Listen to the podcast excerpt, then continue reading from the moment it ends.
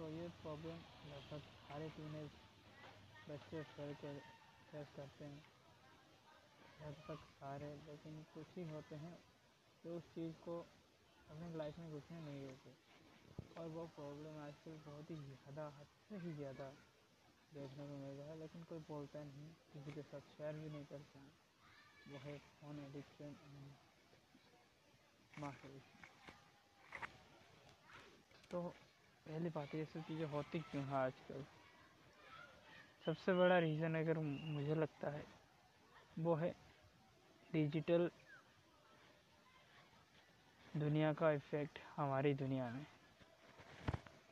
देखो, जब नाइन्टीज़ के टाइम हुआ था, तब उतना ये सब चीज़ें देखने नहीं मिलता था, क्योंकि उस टाइम ये सब चीज़ें एक्सेबल एक्सेसिबल नहीं थे। ओके लेकिन आजकल की दुनिया में बस ऐसे एक, एक सेकंड में नहीं लगता। जस्ट बहुत सारे ऐप्स हैं बहुत सारे साइट्स हैं पहले ही वो ऐसे सेव कर रखते हैं अपने ब्राउज़र में और अपने एप्लीकेशन में। बस एक क्लिक करो आपके सामने फोर्नोग्राफी की पूरी दुनिया खुल के आ जाएगा।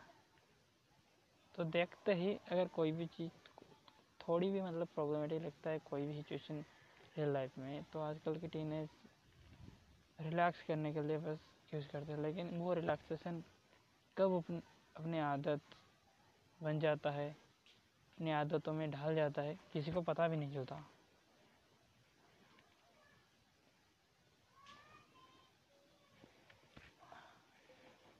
लेकिन इस टॉपिक के बारे में बात करेंगे, ये चैनल का पहला पॉडकास्ट है।